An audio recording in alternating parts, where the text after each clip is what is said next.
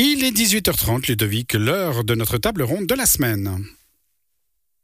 Et oui, Philippe, c'est un lancement de son qui doit être fait le son de la, la table ronde numéro 1, mon cher Philippe, qui doit partir maintenant. Et durant les prochaines 30 minutes, on va s'intéresser à l'or blanc, cet or blanc dont on a tant parlé justement parce qu'il a manqué ces dernières semaines.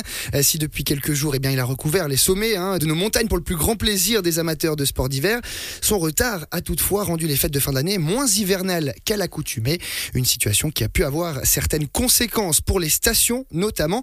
On va en parler avec nos deux invités, à commencer par Sergei Bonsoir. Bonsoir. Vous êtes euh, le directeur de Villars Tourisme, bienvenue dans la table des sports et vous êtes accompagné de Thomas Le Parmentier, bonsoir. Bonsoir. Vous êtes responsable événements et animation auprès de Région dans du Midi, bienvenue aussi à vous. Euh, je vais commencer peut-être euh, avec vous, Sergei Ashwandon, bah déjà sur ces fêtes de fin d'année, fêtes de Noël, comment ça s'est passé tout simplement avec la situation météorologique qu'on a connue? Si vous parlez de la météo, je crois que tout le monde a une réponse. Euh, elle était mitigée et je crois que c'est un secret pour personne. Maintenant, si on parle de manière globale, euh, touristiquement parlant, en termes de fréquentation, en termes de vie dans la station. Euh, la période de Noël et Nouvel An s'est très bien passée. Certes, il faut différencier les différents prestataires. Il va de soi que les remontées mécaniques ont beaucoup souffert durant cette période, principalement aussi liées à des hôtes qui sont des pendulaires et qui ne se sont pas rendus dans les destinations étant donné que l'enneigement était plus que limité. Mais euh, dans son ensemble, et malgré une météo euh, peu clémente, la situation a été bonne pour ces deux premières vacances pour le début de cet hiver. Même question, Thomas Le Parmentier. Et c'est vrai que ça fait écho avec ce que dit Sergueï. On a euh, effectivement euh, pas pu louper le, fait qu'il n'y avait pas beaucoup de neige, mais on a aussi entendu pas, mal de stations dire que finalement ces fêtes de fin d'année ne sont pas si mal passées que ça. C'est même son de cloche côté des régions d'An. Clairement, bah, je suis heureux de savoir que nos voisins d'en face ont finalement tiré le même bilan. Euh, comme l'a dit Sergueï, c'est exactement le même résultat pour nous.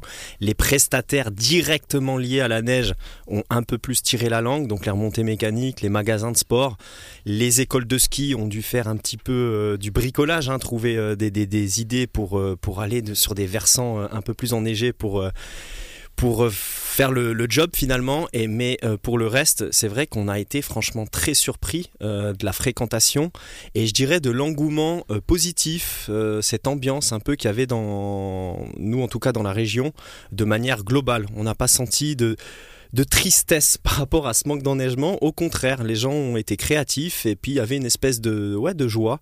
Et euh, sur ça, on est, on est franchement, euh, franchement content. Et au vu de la neige et de l'enneigement, on peut effectivement euh, être surpris ou pas et que ça, ait bien fonctionné. Et surtout pour une question importante, c'est que cette période de Noël, Sergei Chandon, ces vacances-là, c'est vraiment ce qui lance la saison d'hiver. C'est aussi, il y a de l'attente au niveau des stations sur cette période-là. Vous confirmez que c'est une, une, en tout cas un moment important de la saison. C'est un moment clé. Je crois que effectivement, on attend tous l'hiver. On connaît les retombées euh, directes et indirectes liées à, la pratique des différents sports hivernaux et, de ce fait du porte-monnaie. Il faut quand même pouvoir faire vivre les gens et la population. Donc, euh, il est vrai que le, début de saison est toujours euh, extrêmement important. On l'attend avec impatience et, et, il va de soi qu'on espère très souvent d'avoir un maximum de neige parce que ça facilite tout le reste de la saison. On a pu le voir l'hiver passé quand la neige j'ai tombé à début décembre avec des conditions météo, j'ai envie de dire même extraordinaires euh, pour le tourisme en tout cas. Après, euh, on a toujours discuté des aspects de, sécheresse liés au manque de précipitations, mais il y a une influence et il va de soi qu'il faut voir la suite de la saison, mais on sait très bien que si le départ est toujours un petit peu compliqué, on, sera en perdition entre 10 et 20% sur la finalité de toute la saison d'hiver. Donc c'est vrai qu'on n'est pas parti sous les meilleurs auspices, mais on, on, va essayer de rattraper ça tant bien que mal. Thomas Le Parmentier, vous parlez de cet effet un peu de surprise, de savoir, enfin, de voir qu'il y a quand même eu succès sur ces périodes de fin d'année, alors que la neige n'était pas forcément au rendez-vous. Comment on explique aussi cet engouement de la part des touristes qui vont quand même euh, bah, se dire, on va euh, prendre ces vacances-là, on va aller à la montagne malgré le fait qu'il n'y ait pas de neige pour effectivement peut-être trouver d'autres activités. Ça a été aussi une des, missions, c'est de trouver des alternatives. Tout à fait. Alors ça, c'est dur de répondre euh, à cette question. Je dirais, c'est peut-être philosophique au bout d'un moment, c'est qu'il y a une peut-être une, une, forme d'acceptation. Euh, Sergei parlait de sécheresse, euh, on se rend compte bah, que le réchauffement climatique, il est là et maintenant c'est dur de, de, se voiler la face avec ça.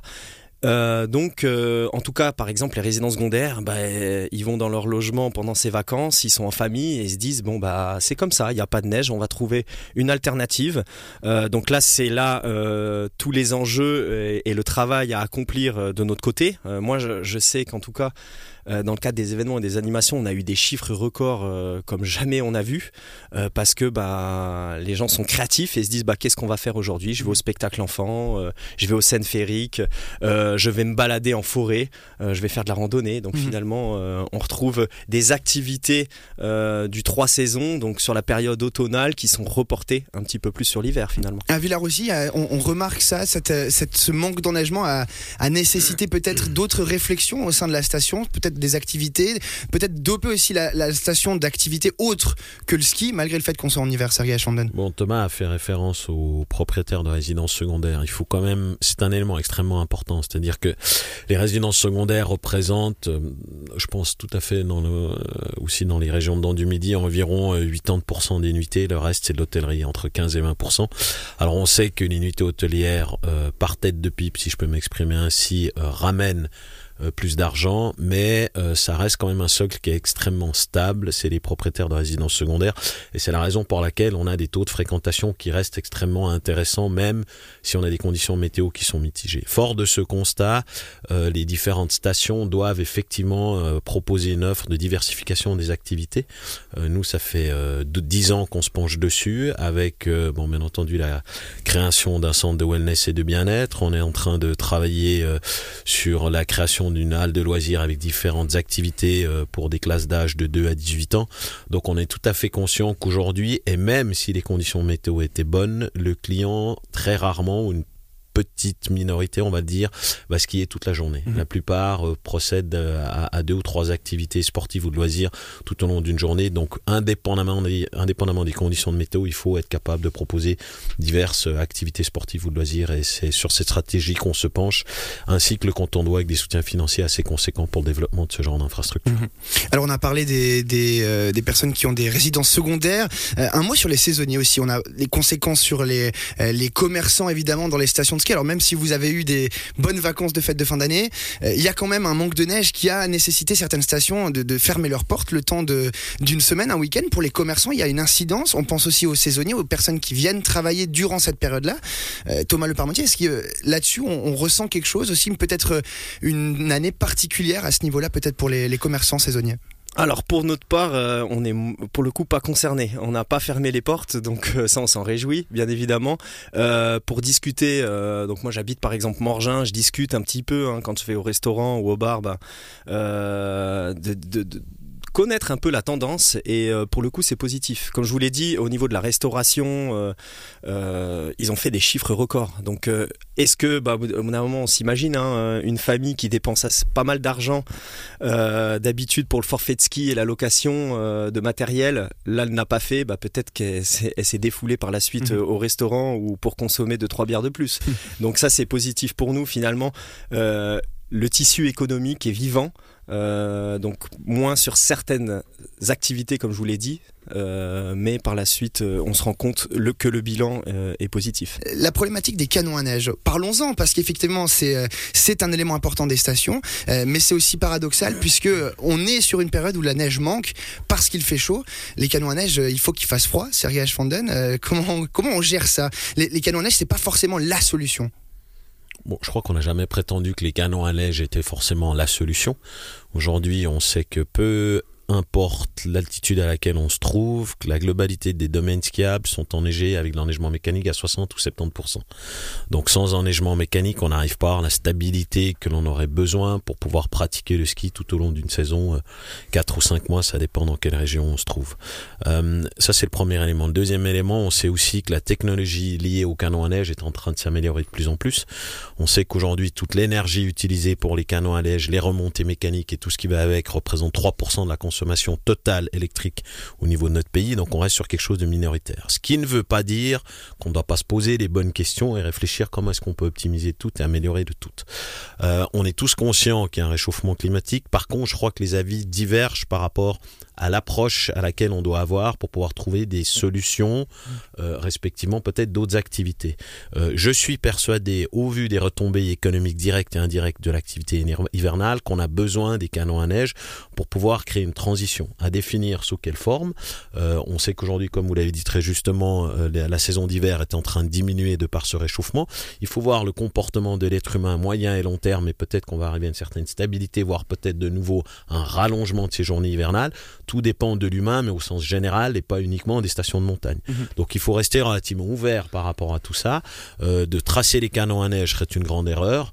Euh, maintenant, on sait que la technologie peut aussi s'améliorer, donc on va voir un petit peu comme ça évolue, mais il n'y a pas de réponse magique à ce Mhm. jour. Même son de cloche côté région du Midi, Thomas Le Parmentier, on a des investissements hein, qui ont été faits aussi par rapport à, au canon à neige dans la, la région de, de- des Portes du Soleil.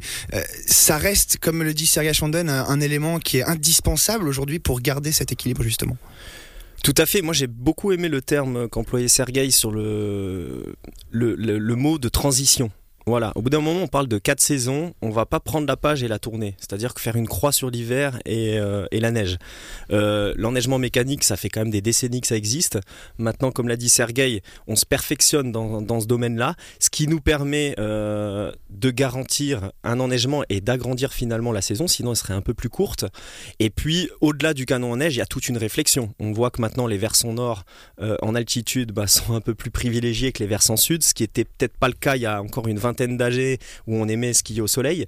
Euh, et donc, forcément que le canon à neige est indispensable actuellement dans, dans nos stations. Souvent, malheureusement, il y a une connotation négative. C'est comme quand un hélicoptère euh, euh, tourne, je dirais, dans les airs. On a on le voit, il fait du bruit, donc euh, là forcément on se fait, euh, on- je dirais, le côté écolo et, et on met l'accent là-dessus.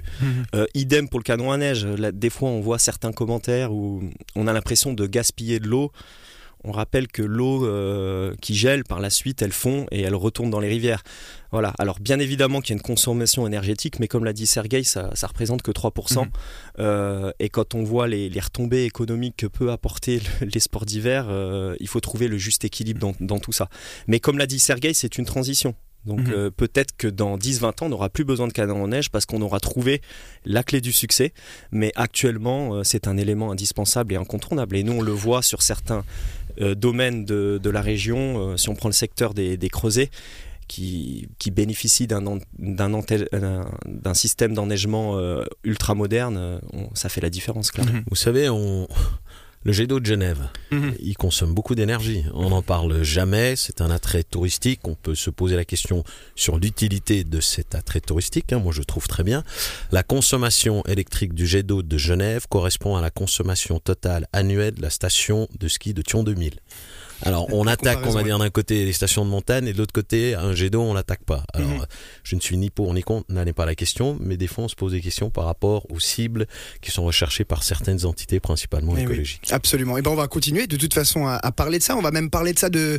On va élargir un peu la discussion pour tenter d'aborder la, la question du futur. À quoi nos stations vont ressembler d'ici 20, 30 ans? Ce sera le sujet de cette deuxième partie, mais c'est juste après ça.